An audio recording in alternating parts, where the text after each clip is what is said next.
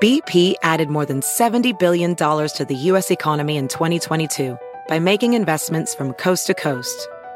Investments like building charging hubs for fleets of electric buses in California and starting up new infrastructure in the Gulf of Mexico. It's and, not or. See what doing both means for energy nationwide at bp.com slash investing in America. Sometimes our commander in chief, ideally upholder of the law, fails to inspire us. Take the 1970s. Well, I'm not a crook. Or the 90s. I did not have sexual relations with that woman. And now the 21st century. I'm an extremely stable genius. You're about to hear two attorneys make sense out of a legal system some say is a train wreck. Here are Royal Oaks and Connor Oaks. This is Too Many Lawyers. This is Too Many Lawyers. I'm Royal Oaks. And I'm Connor Oaks. And Connor, for uh, perhaps folks who haven't uh, listened to absolutely every episode of our uh, podcast, maybe we can take 30 seconds to explain uh, what the heck we're up to here. Uh, of course, we're both lawyers, and the show is about clash, but without the fatigue. It's about two opposite poles of American thought without the debilitating polarization that everybody hates. It's about the generation gap of baby boomer dad, millennial son, and we try to close the gap with you know respect and humor and critical thinking and love. It's kind of aspirational because I think it's how we all wish we could sort through these tough life and death issues without exhausting and infuriating people. I mean, Connor, we've for a couple of years now, we've been talking about anything and everything that, that is on the national radar screen America's heritage, the Constitution, law enforcement, systemic racism, mass incarceration, capitalism, socialism, Marxism. I mean, ev- everything we disagree on, virtually everything. And if you heard the, you know, the wacky ideas of the, the other from anybody else, there might be contempt and disrespect, but we don't have that because we're family and shouldn't everybody approach a dialogue like that? It seems until you until you have proof of malice, why not listen and engage? Uh, what do you think of it? Is, is that a, a, a thirty-five thousand foot uh, view of the podcast?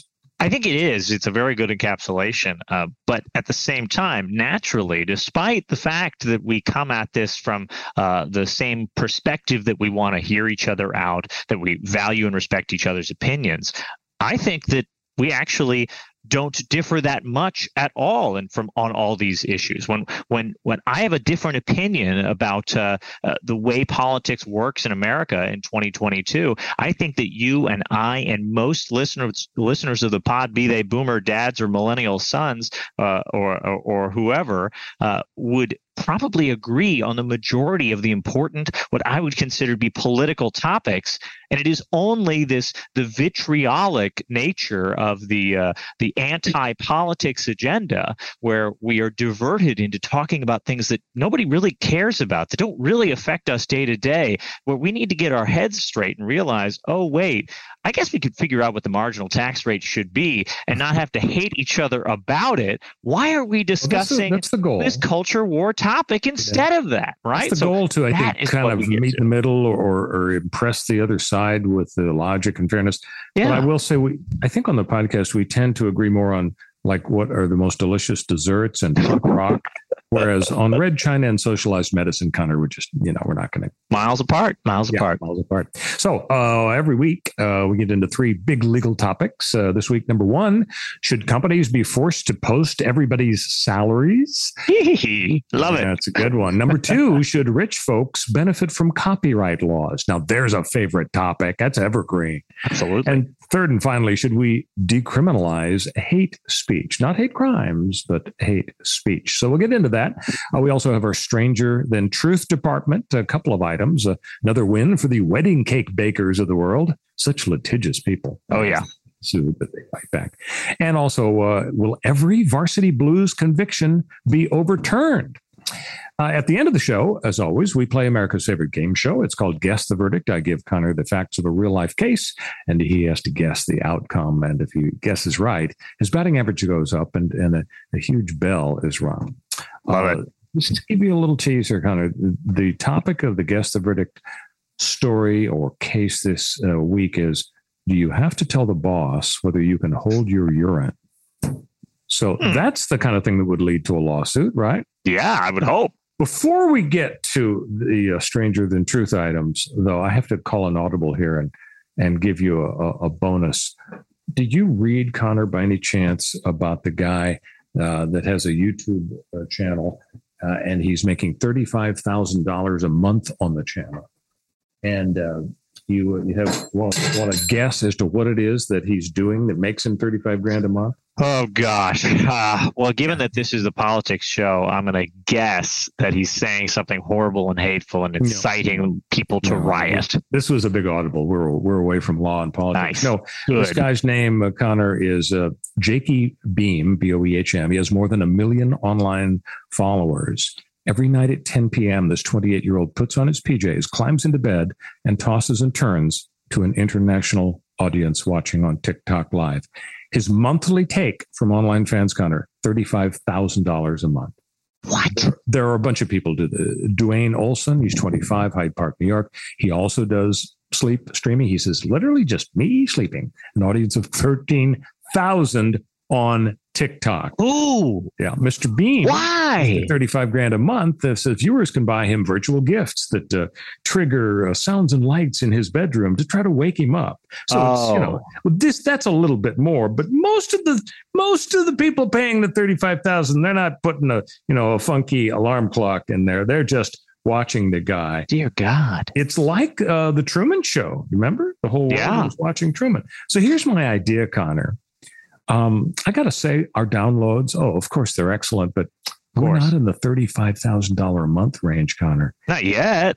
Here's the deal I think we have a split screen. We go video, okay.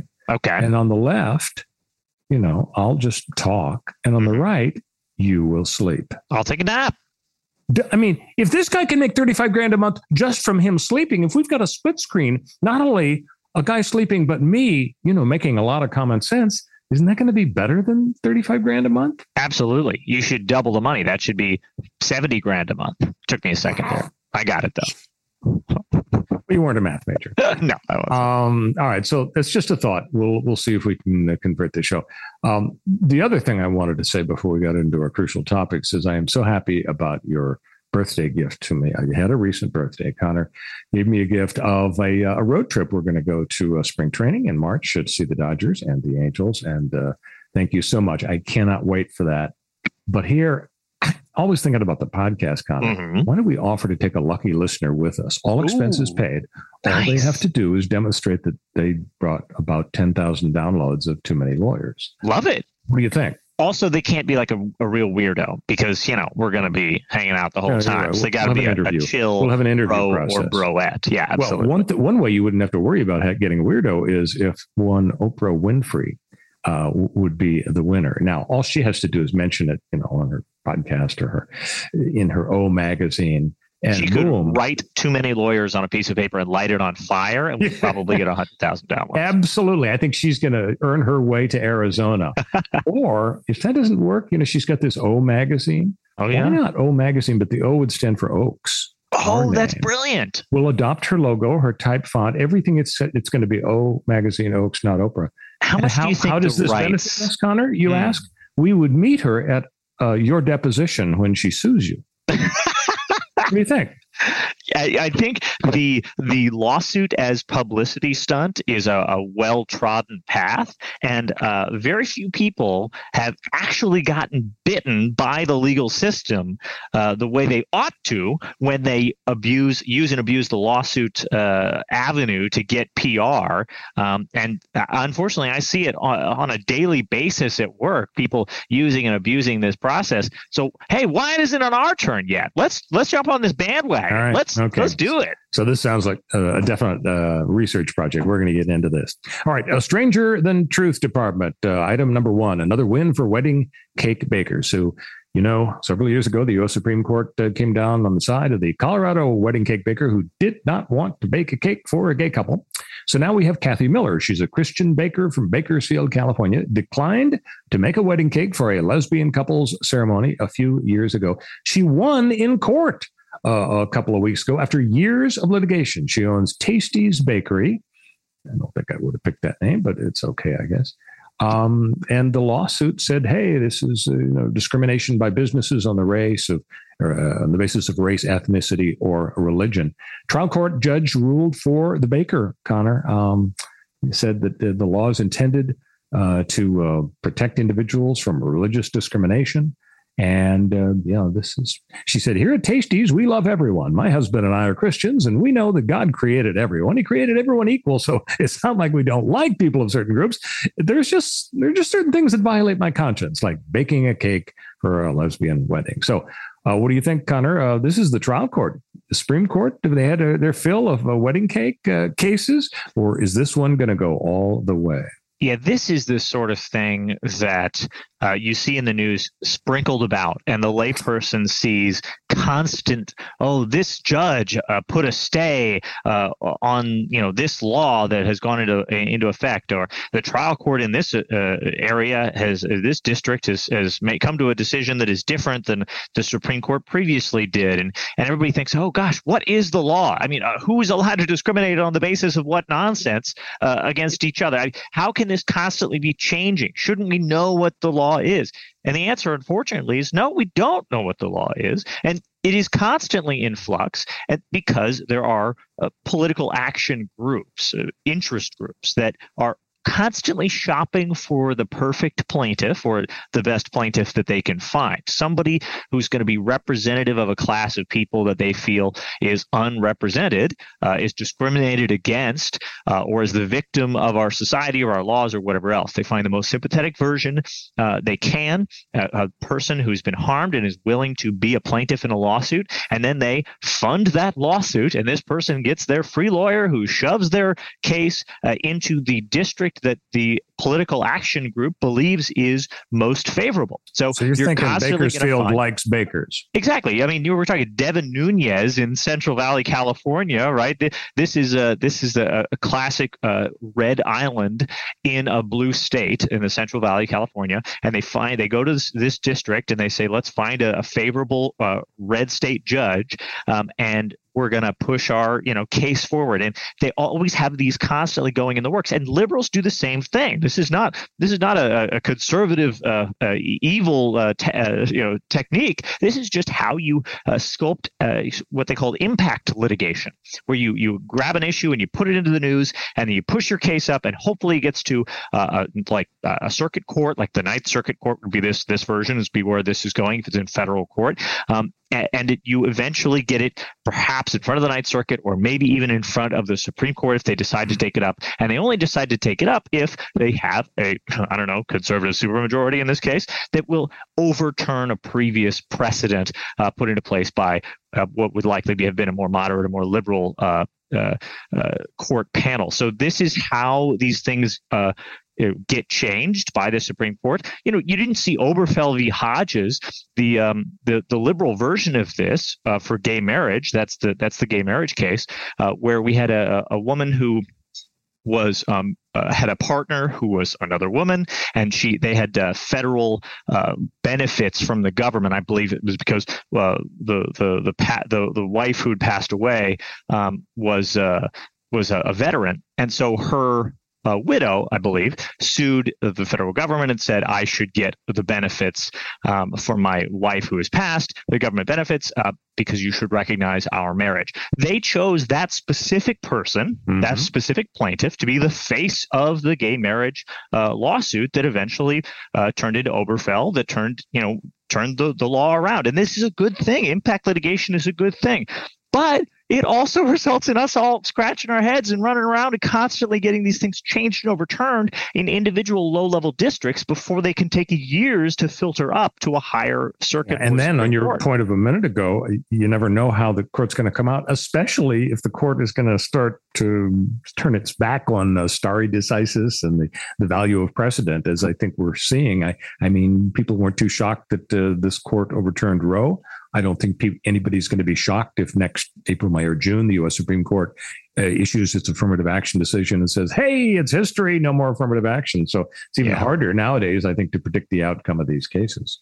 I, way, by the way, as a, a far progr- a far left progressive, I my opinions about how electoral politics have been overturned recently by our elections, and I've been proven wrong. Turns out mainstream Democrats have been doing it right all the time.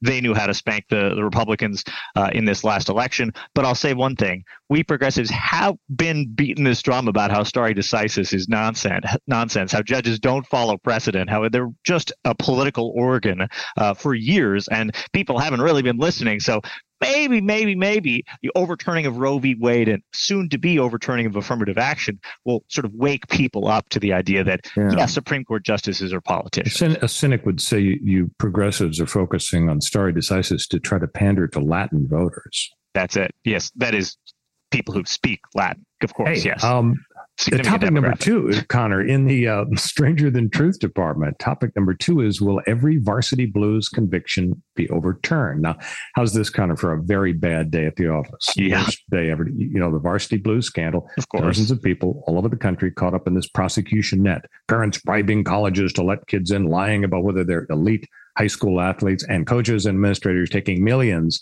of bucks under the table. So the criminal cases are filed, convictions and the plea bargains are rolling in. And now possibly a nightmare for the prosecution. The first uh, Circuit Court of Appeals at the federal level may agree with the defense that the entire legal basis for these prosecutions was a flawed theory. And the idea is that based on a 1946 Supreme Court decision, when there are two people who don't know each other, they do not necessarily enter into a conspiracy just because they are both connected to the same person with criminal intent. So Varsity Blues, there was a, a ringleader, this Bill Singer guy. All the parents, by and large, didn't know each other. So they didn't conspire with each other. All they did w- was develop this illegal scheme with Singer.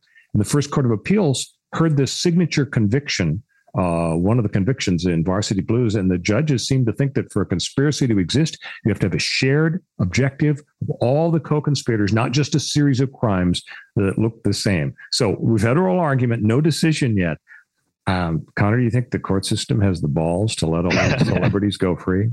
I I don't know about whether they've got the uh, whether they got the stones or the ovaries or whatever else uh, to do it in terms of public opinion because this is such a uh, an exciting and, newsworthy in people's minds. And and and a lot of people were very happy to see the, the these rich you know smug uh, uh people get their comeuppance. Uh, you know, we all know that the system is rigged against us, and that the millionaires of the world are the ones, and especially the ultra millionaires of the world, are the ones whose parent uh, kids all get in, uh, into elite universities on uh, thin resumes uh, and take other people's spots, and we all feel like we're left in the dust. So it really resonated with people. I think they really liked the idea that that the justice system is at least paying Absolutely. attention to this and took somebody down.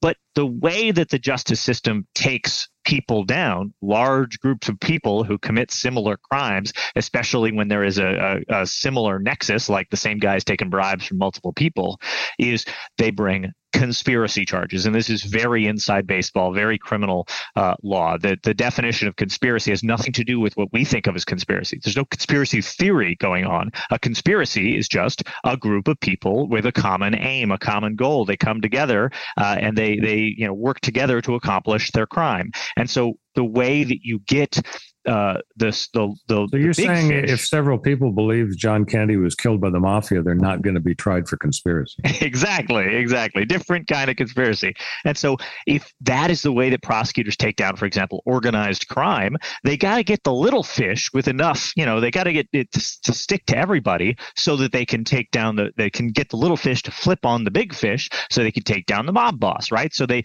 they bring these conspiracy charges and they say, hey, yeah, you only did this tiny little thing that that, that you're a street drug dealer, you're a, a low level enforcer thug, you're uh, somebody who collected uh, extortion money, you're something on the low level, but you're part of a big criminal conspiracy and you're going to go to jail for a really, really long time because you're part of this big organization. So you better flip and give us, the, uh, you know, Don Corleone's uh, whereabouts and and all the dirt on him and where all the people are sleeping with the fishes, so we can go uh, fish them out. Right?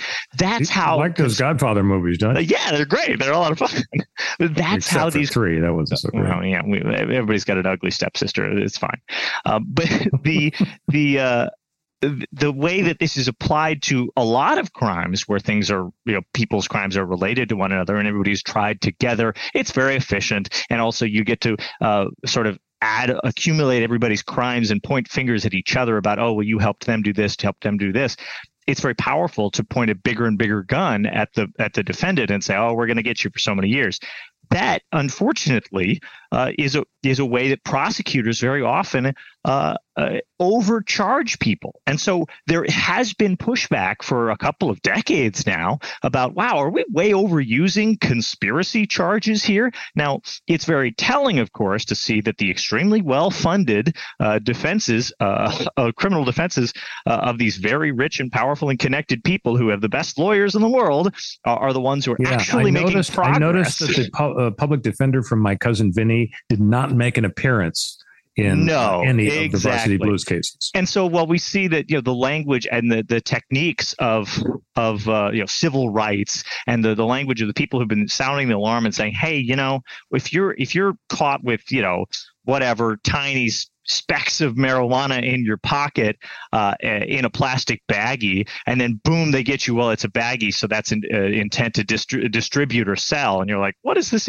And then oh, your friend also had some, so boom, there's a conspiracy, and now we're charging you both for each other's crimes, and you're probably out here, you know, part of the, the local drug scene. And now we scoop up ten other people, and suddenly are all accusing you of being uh, co-conspirators. That is the sort of thing where where prosecutors really overstep their bounds and abuse their their their power by you know leveraging every all these criminals or alleged criminals against one another to get brutal plea bargains, and people end up serving jail time uh, for things maybe they never even did because they have no defenses, no real options, and yet it's really rich people, of course, who are the ones who are pointing this out. And finally, after decades of this happening, maybe something will actually change. So maybe maybe what happens, the way that we solve the world's problems, is we start indicting uh, rich people for crimes until we dismantle the, the mass incarceration of the carceral state. Is that the solution? Is that how we get out of this situation? No, I, I, just don't think that's going to fly.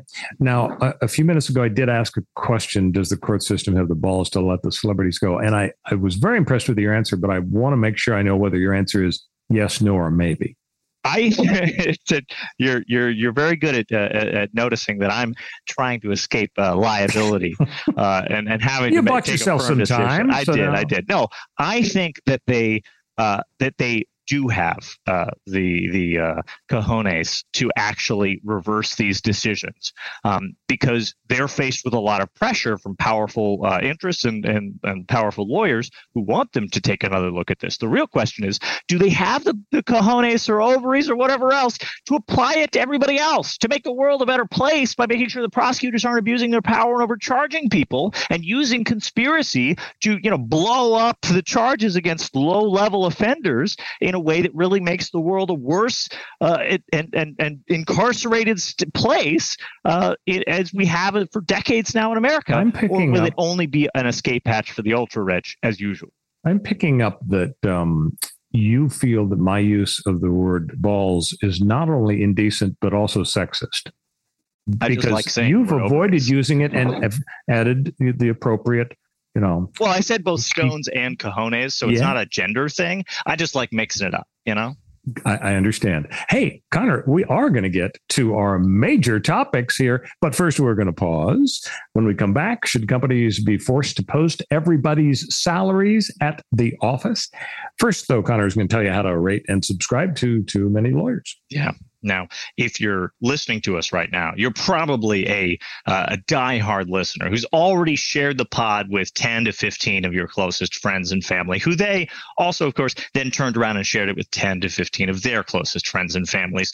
Uh, but like doubling the number of pennies on the piece of the. Uh... The, yeah, the checkerboard, exactly, chessboard, yeah. exactly, and that's how we soon also will be making thirty-five thousand listeners. Well, thirty-five thousand dollars, thirty-five hundred dollars a week. That's all I want. That's no big deal. I think that's pretty straightforward. Just get us to thirty five hundred dollars a week. And the way it was thirty five thousand. Thirty five thousand dollars a week. Oh my god! And no, the no, way I'm, that I'm we do it's thirty five thousand a month. The Okay, guy who thank goodness. Thank- and everybody watching. it. Thank goodness. And the way that you all do that is you go onto our podcast page and you like and subscribe uh, and uh, follow and push whatever big red button it is on your preferred podcast platform of choice, probably Apple Podcast, but could be any. And we really appreciate the support. If you want to leave us a review, if you want to leave us a comment, we love those too. We read them all. We will be right back. BP added more than $70 billion to the U.S. economy in 2022 by making investments from coast to coast.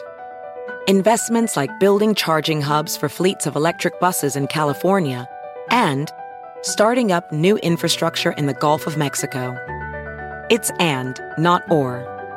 See what doing both means for energy nationwide at bp.com slash investing in America. on Too Many Lawyers. This is Too Many Lawyers. I'm Royal Oaks. And I'm Connor Rose. So, Connor, topic number one today on the legal side should companies be forced to post everybody's salaries? Now, I got to say, this is comes in my, you know, what is this Russia file? The biggest secret in life is how your salary stacks up against that of, you know, Bert in accounting.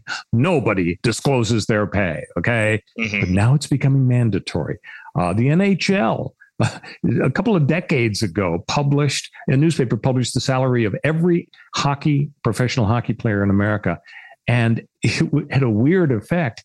Everybody figured out that the guys that scored the goals, that were uh, the offensive stars, they made much more money than the guys who were absolute superstars, but they were on defense. And people started to, to uh, try to score goals even though they weren't on the offense. So it just it, it ruined everybody's uh, life, basically. Yeah, that's So rough. that's a big, strong uh, piece of evidence on my side. I, but but seriously, why does the government have a right to know your wages? I mean, if there is discrimination, that's supposedly the the idea. Well, we want to find out if somebody is violating the law. I mean, that's what lawsuits are for, with discovery and subpoenas. You know, uh, and much of some of that becomes public, but much of it doesn't, or the public isn't interested. But really, I mean, inquiring minds want to know, right? But uh, you're working in an office or a factory. Is it really appropriate to force the employer to let everybody affiliated with the company know exactly what everyone makes from CEO uh, to janitor? So the most recent law that is hitting the books in you know in actual fact in this case uh, in this this area of the law uh, is in California when in October uh, this law fo- forces most companies to provide salary info in job ads. The same law has already been put into effect in New York where job seekers want that information because they don't want to waste their time and they want to know uh, what exactly it is that they're signing up for. Uh, and this, I think, is an expression of worker power. It's a it's a recognition uh, of the fact that uh, you know the, the individual worker and the little people's time and, and money and effort uh, is worthwhile as well, just in the same way that, that Walmart's time is valuable, right?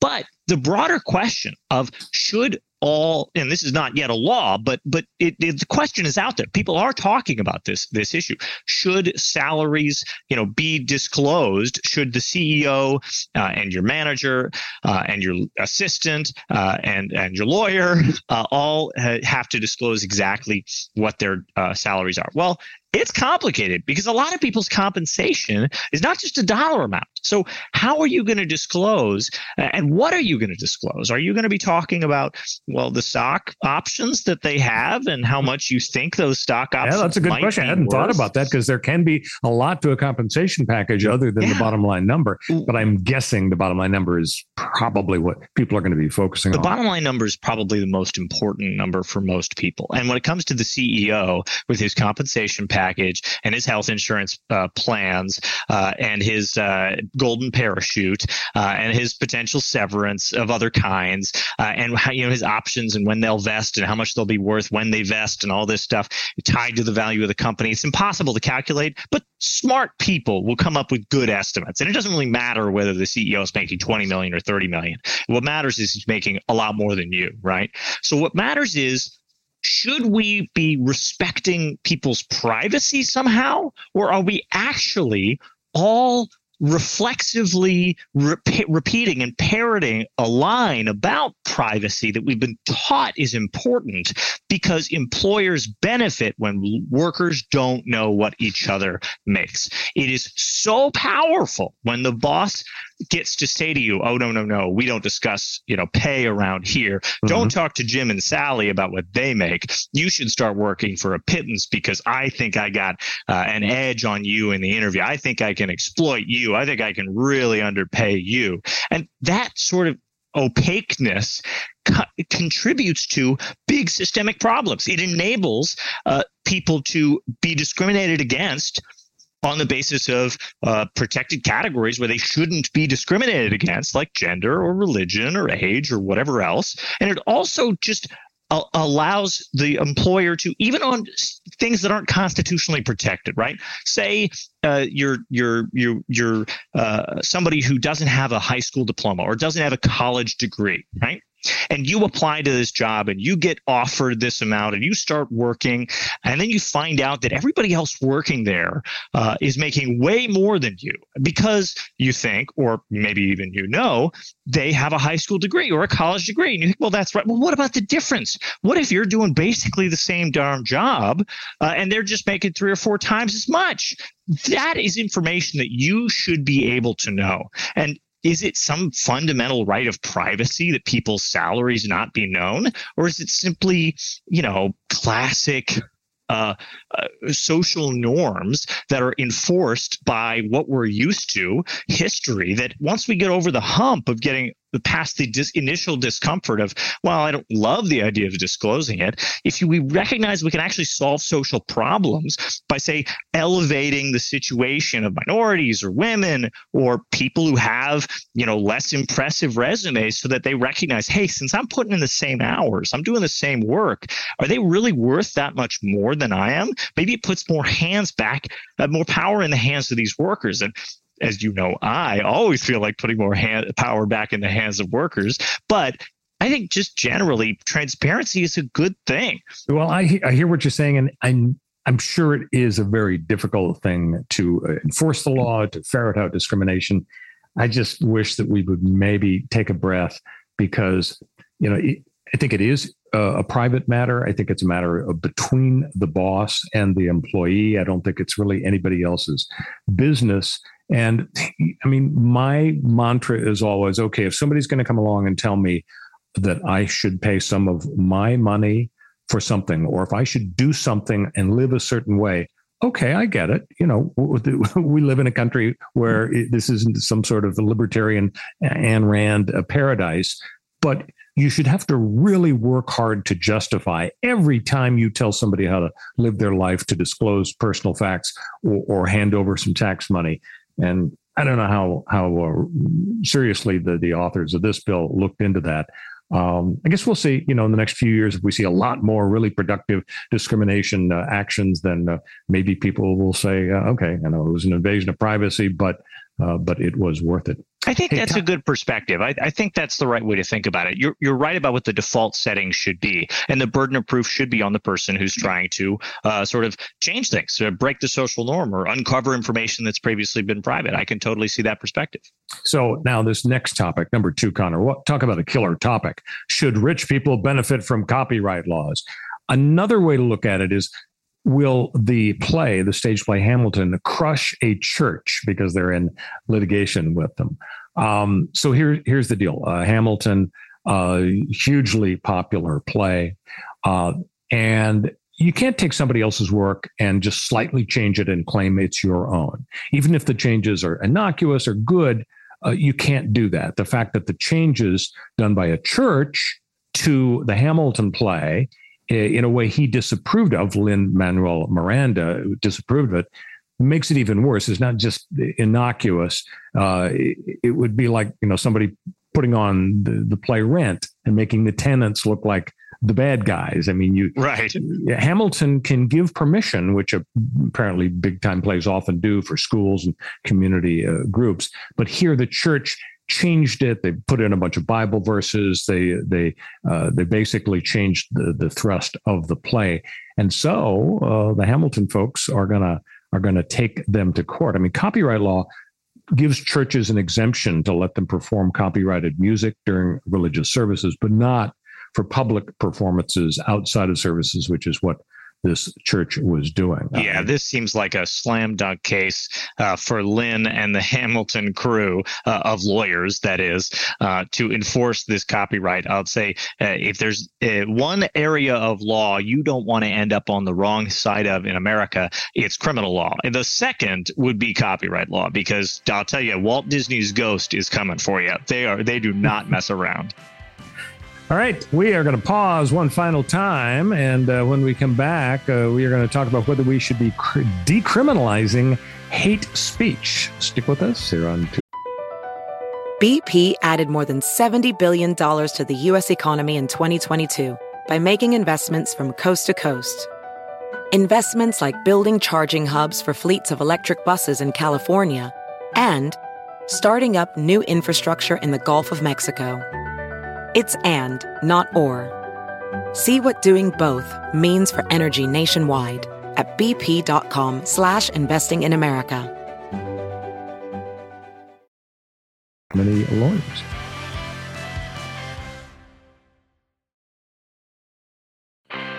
This is Too Many Lawyers. I'm Royal Oakes. And I'm Connor Oakes.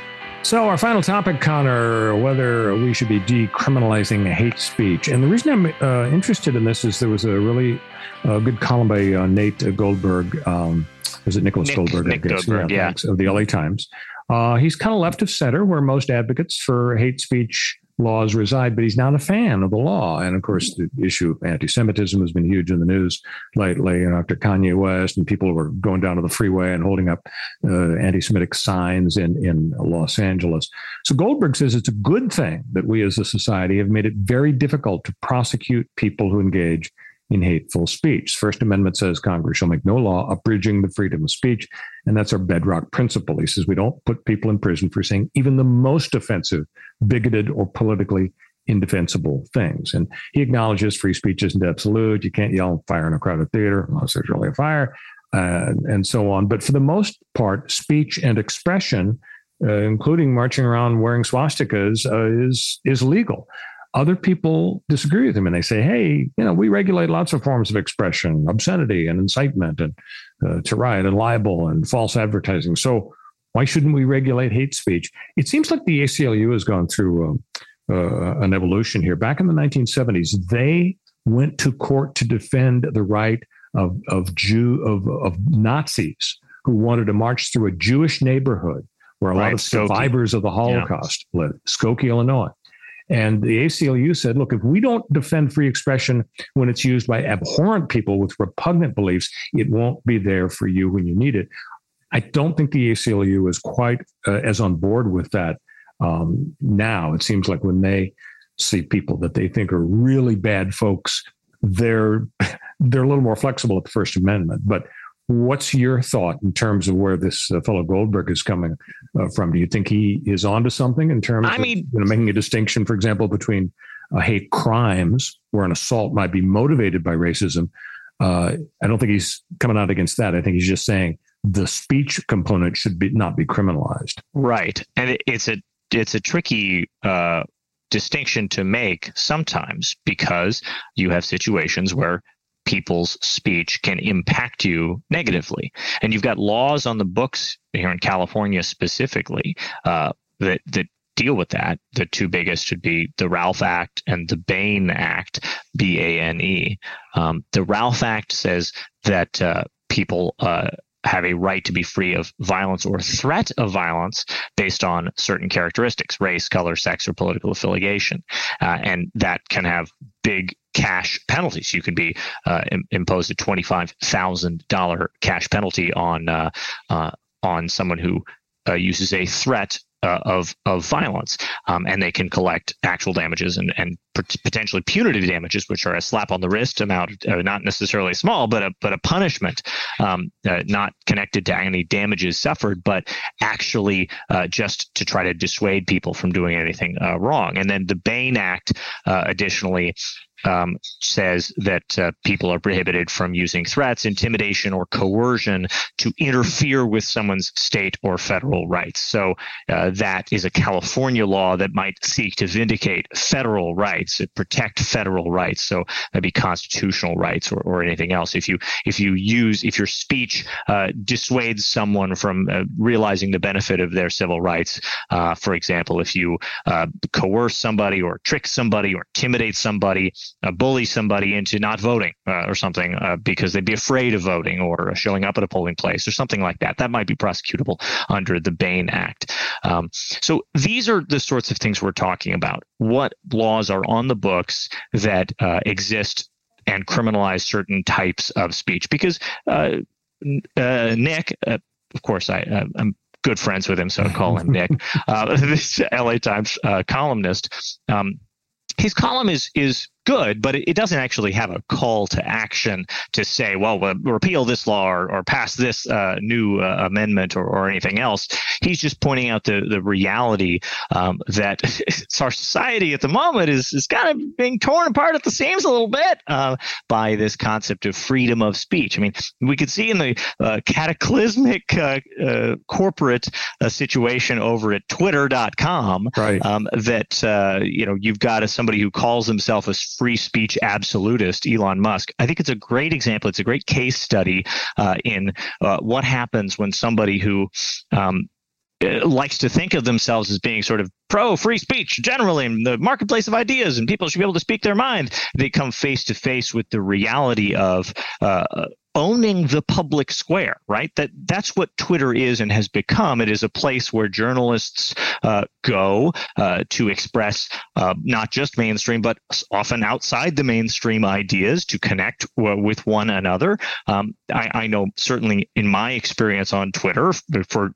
years now, uh, I have found people that I would never have found on CNN.com uh, or on you know cable TV of any kind uh, people uh, like climate scientists and civil rights uh, uh historians and researchers and activists, uh, both you know on the right uh, and on the left. Although of course i seek out people who agree with me. So of course i interact with more many more people who are on the left. Um, it's a it's a natural human reaction.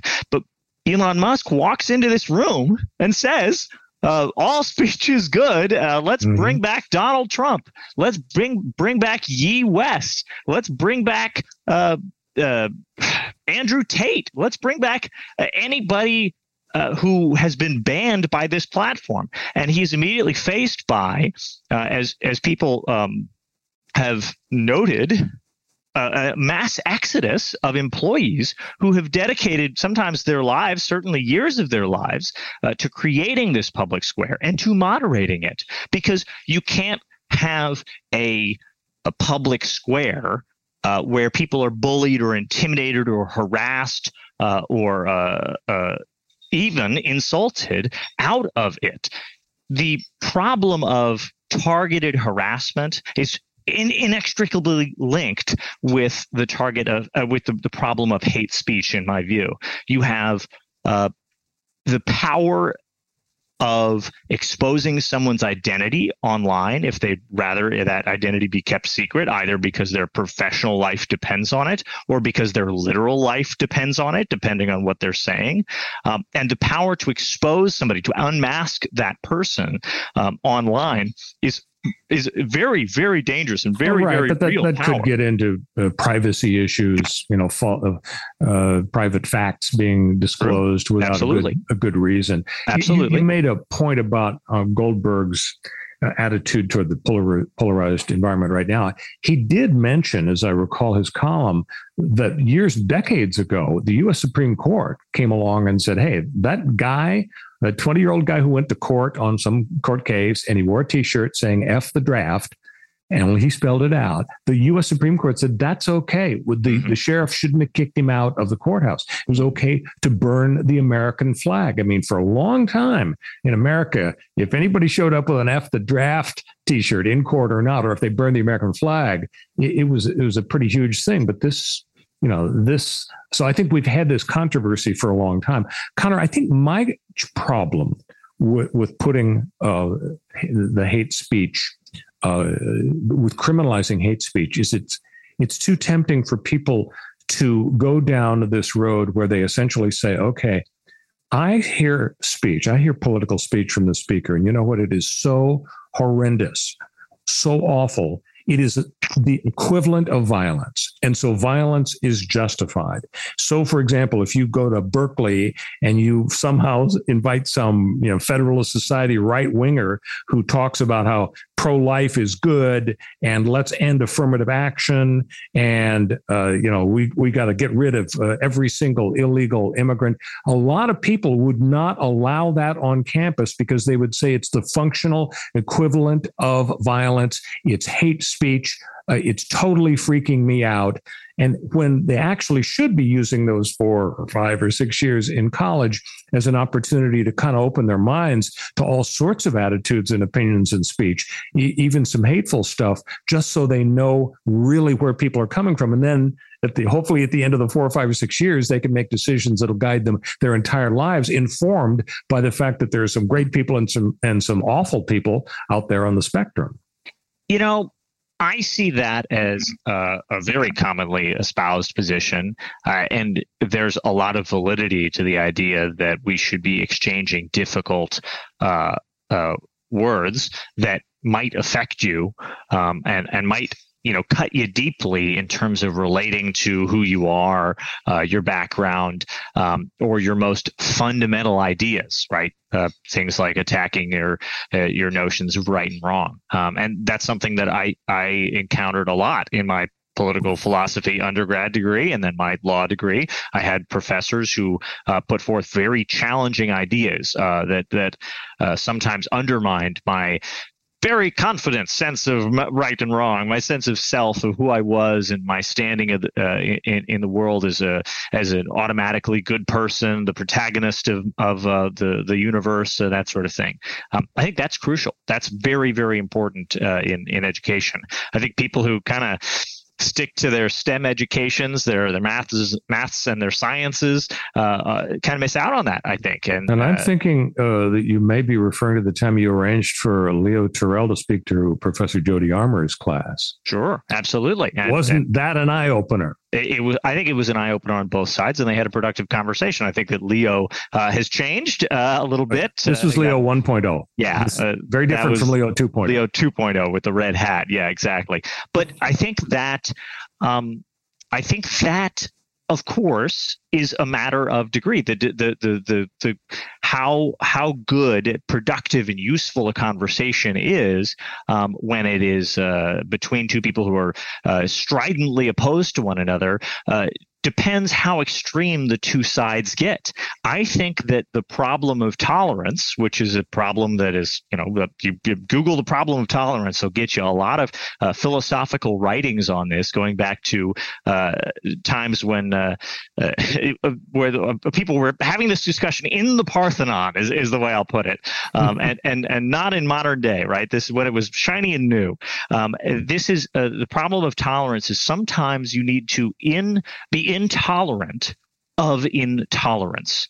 Because if the public conversation is so toxic that the students in the classroom can't learn because they are being uh, harassed or told uh, such brutal. Uh, well, I, I, hear you, but shouldn't we have a more objective source determine the level of toxicity? Well, there's no such thing as an objective source to determine. The dean, the dean of the, the, College of Letters and Science. But isn't that exactly what happens when the dean of college, the college, or whoever else decides, hey, we're not going to bring somebody like Ben Shapiro or Tucker Carlson or whoever else uh, onto our campus because they spew hate and lies, and that is not a, a, a situation that's conducive to our students uh, joining the political conversation. If somebody who is, uh, I think, uh, a, a, white supremacist like Tucker Carlson is up there speaking, that does not promote conversation. We don't need to be exposed to Tucker's white supremacy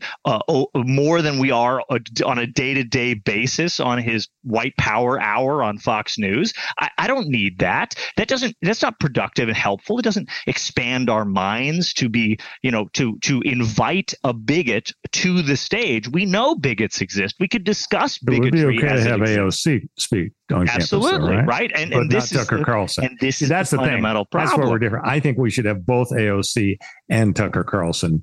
Uh, matter of fact, I, I wish she would just go back to college and spend most of her time, you know, working on the new degree. it, it would be like bringing uh, uh, a an esteemed professor of mathematics to give a lecture, and on the other side, you'd have a math denier, somebody who refuses to exist. That okay, multiplication that's real, division BS, no way, nothing. Well, but see, absolutely, this is your this is your personal subjective uh, political judgment about You're these people right. and their reliability a and, their good thing- faith and so on. and it's a good thing I don't get to make and all these decisions. Yeah, well, we're- we're going to let the market system make the decisions, I guess.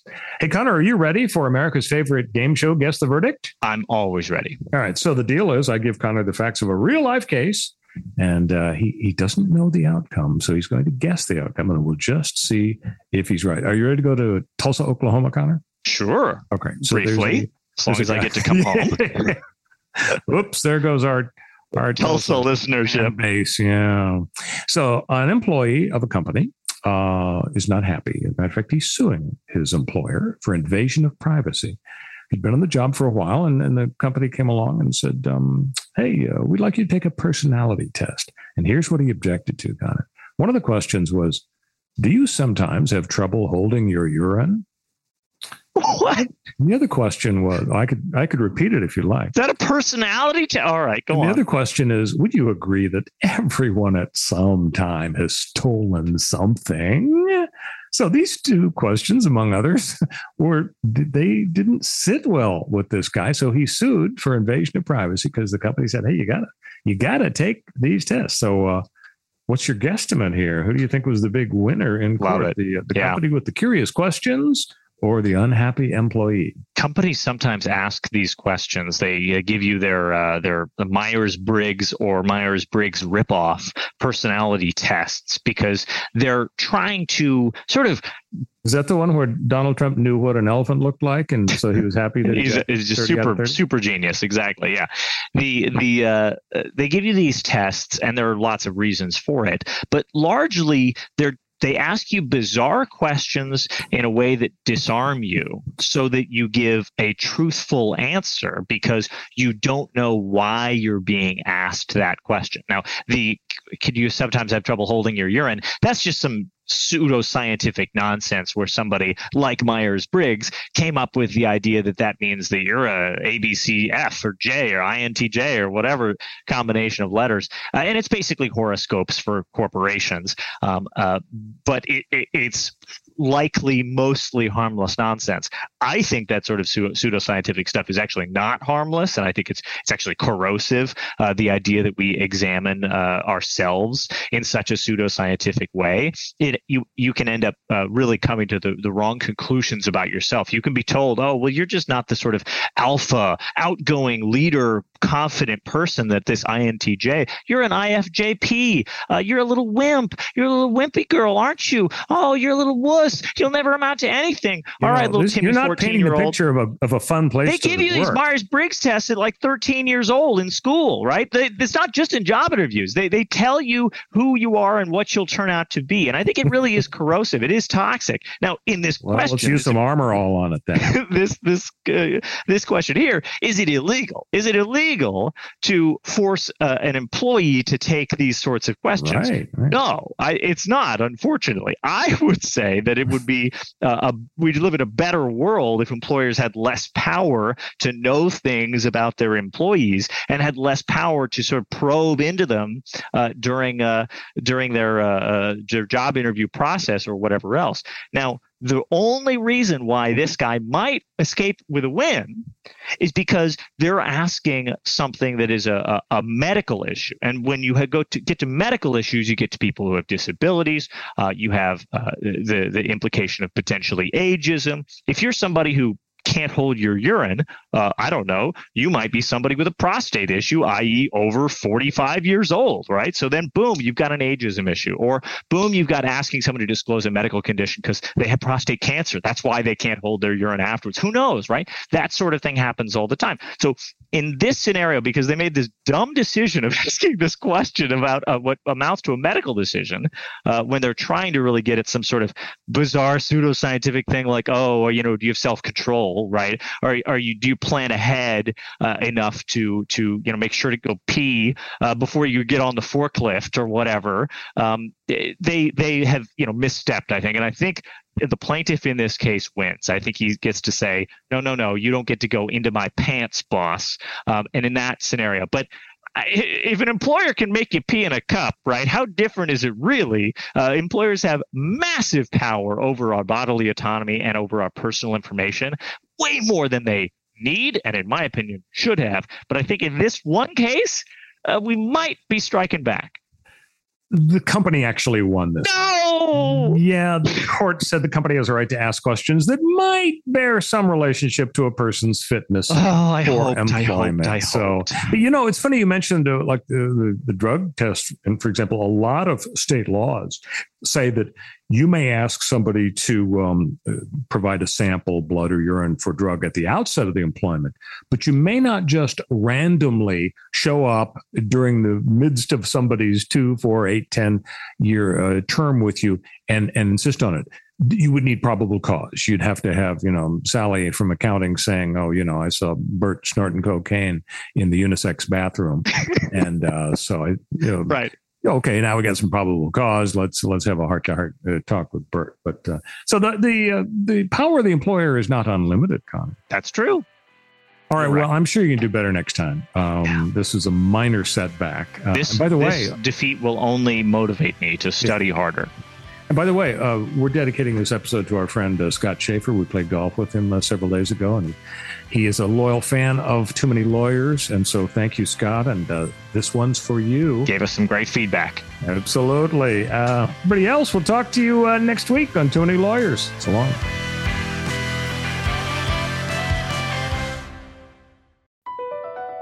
BP added more than $70 billion to the U.S. economy in 2022 by making investments from coast to coast. Investments like building charging hubs for fleets of electric buses in California and starting up new infrastructure in the Gulf of Mexico. It's and, not or. See what doing both means for energy nationwide at bp.com slash investing in America.